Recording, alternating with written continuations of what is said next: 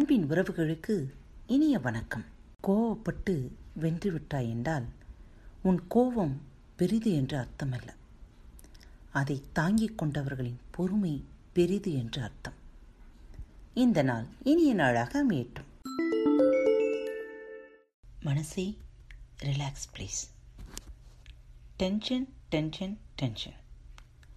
நரம்புகள் விம்பி புடைக்கும் அளவுக்கு சில நிகழ்ச்சிகள் நம்மை டென்ஷனாக்கி விடுகிறது. பல சமயத்தில் படபடப்பு உச்சக்கட்டத்துக்கு போய் கைகாலெல்லாம் உதற ஆரம்பித்து விடுகிறது. இன்னும் சில சமயம் 2 அடி தள்ளி நிற்பவனுக்கு கேட்கும் அளவுக்கு கூட நம் இதயம் வேகமாக துடிக்கிறது.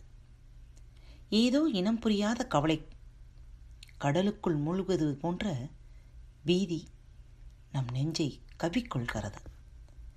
எல்லாவற்றுக்கும் காரணம் டென்ஷன் தான். பல சமயங்களில் நாம் டென்ஷன் ஆவதே தேவையில்லாத விஷயங்களால் தான். உதாரணத்துக்கு ஒரு சம்பவம். பேராசிரியர் ஒருவர் மாற்றலாகி வேறு ஊரில் இருக்கும் கல்லூரிக்கு போகிறார். அவரை வழி அனுப்புவதற்காக அவருடன் பணிபுரியும் 4 பேராசிரியர்களும் ரயில் நிலையத்துக்கு வந்திருக்கிறார்கள்.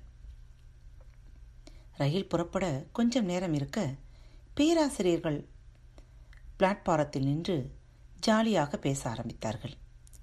பேச்சு சுவாரஸ்யத்தில் ரயில் நகர ஆரம்பித்து விட்டதையும் அவர்கள் கவனிக்கவில்லை. சடாரென படபடப்பு வந்து விடுகிறது. எந்த கம்பார்ட்மெண்ட்டில் ஏறினாலும் பரவாயில்லை, அடுத்த ஸ்டேஷனில் சரியான கம்பார்ட்மெண்ட்டுக்கு வந்து விடலாம் என்று நெரிசலில் முட்டி மோதி 4 பேராசிரியர்கள் எப்படியோ ரயில் ஏறி விடுகிறார்கள்.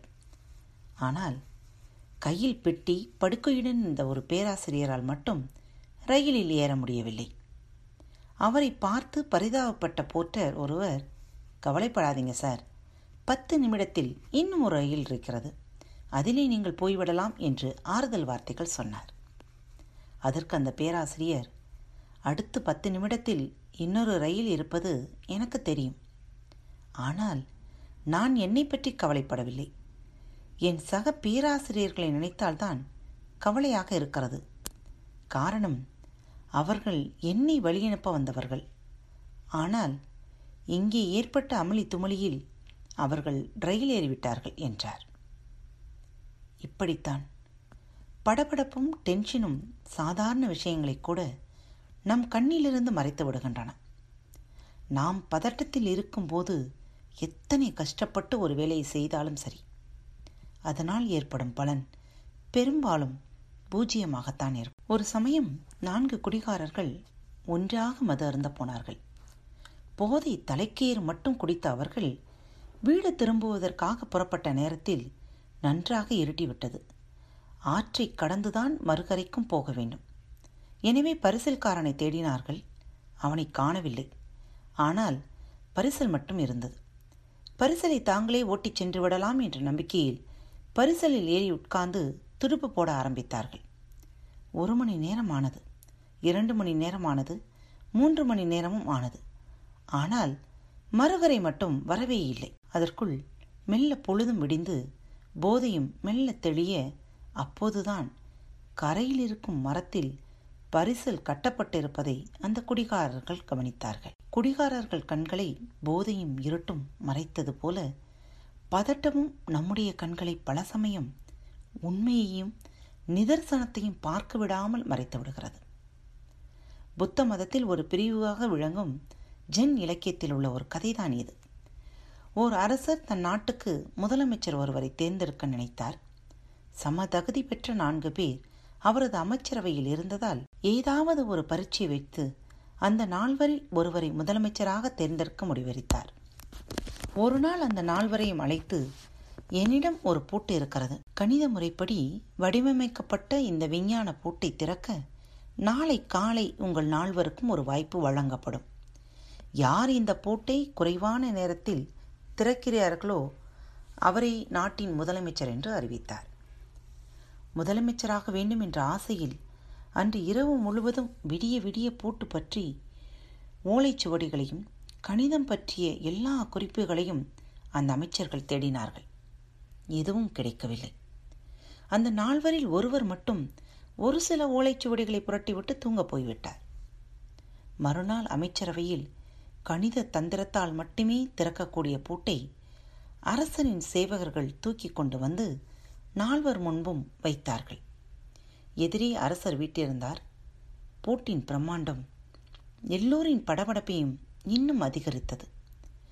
கையோடு எடுத்து வந்த ஓலைச்சுவடிகளை அவர்கள் முன்னும் பின்னும் புரட்டி பார்த்தார்கள்.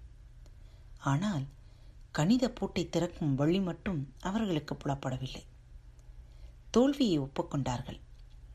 இரவிலே நன்கு தூங்கிய அந்த ஓர் அமைச்சர் கடைசியாக எழுந்து வந்தார். அவர் பூட்டின் அருகில் வந்து பார்த்தார். என்ன ஆச்சரியம்! பூட்டு பூட்டப்படவே இல்லை. சாவியே இல்லாமல், சூத்திரமே இல்லாமல் அவர் பூட்டை எளிதாக திறக்க அரசர் அவரையே முதலமைச்சராக்கினார். பிரச்சனையை தீர்க்க வேண்டுமானால் முதலில் பிரச்சனையை புரிந்து கொள்ள வேண்டும். பிரச்சனையை புரிந்து கொள்ள வேண்டுமென்றால் மனம் பதட்டம் இல்லாமல் சமநிலையில் இருக்க வேண்டும். டென்ஷனை குறைப்பது எப்படி என்பதை பற்றி அடுத்த வாரம் தொடர்ச்சியில் கேட்கலாம். சிந்திக்க ஒரு நிமிடம். மனிதர்களிடம் நிறைய எதிர்பார்ப்பது சரியா? நம்ம வீட்டில் பூக்கிற ரோஜா பூ இருக்கு பாருங்க, அதை நாம் ரொம்ப ரசிக்கிறோம். யாரும் அந்த ரோஜா பூவை விமர்சனம் பண்ணுவதில்லை. ஒரு ரோஜா பூவிலே இன்னும் ஒரு இதழ் இருந்தால் கூட தேவலை தானே, இந்த வாசனையோட கொஞ்சம் மல்லிகை வாசனையும் கலக்காமல் இருக்கிறது ஒரு குறைனோ நாம் நினைக்காம இருக்கிறதுக்கான காரணம் நாம் ரோஜாவை ரோஜாவாக எடுத்துக்கிறது தான். அதை பற்றிய கற்பனைகளோ எதிர்பார்ப்புகளோ ஒன்றும் கிடையாது. நாம் ரோஜா கிட்ட எதிர்பார்க்கறது எல்லாமே அது ரோஜா அப்படிங்கிறது மட்டும்தான். அதே மாதிரி மனிதர்களிடம் நாம் அவர்களை இருக்கிற மாதிரியே அப்படியே ஒப்புக்கொள்வது பழக்கமாக இருந்தால் எந்த மாதிரி பிரச்சனையும் வராது. எதிர்பார்த்து ஏமாறாமல் விமர்சிக்காமல் இருப்பதை இருப்பது போலவே ஏற்றுக்கொள்ள முடிந்தால் எத்தனை நிம்மதி! முயற்சி செய்து பாருங்களேன். இப்படிக்கு உங்கள் அன்பு தோழி. பாரத் வலையொலி பக்கத்தின் நிகழ்ச்சிகள் உங்களுக்கு பிடித்திருந்தால் சப்ஸ்கிரைப் செய்து கொள்ளுங்கள்.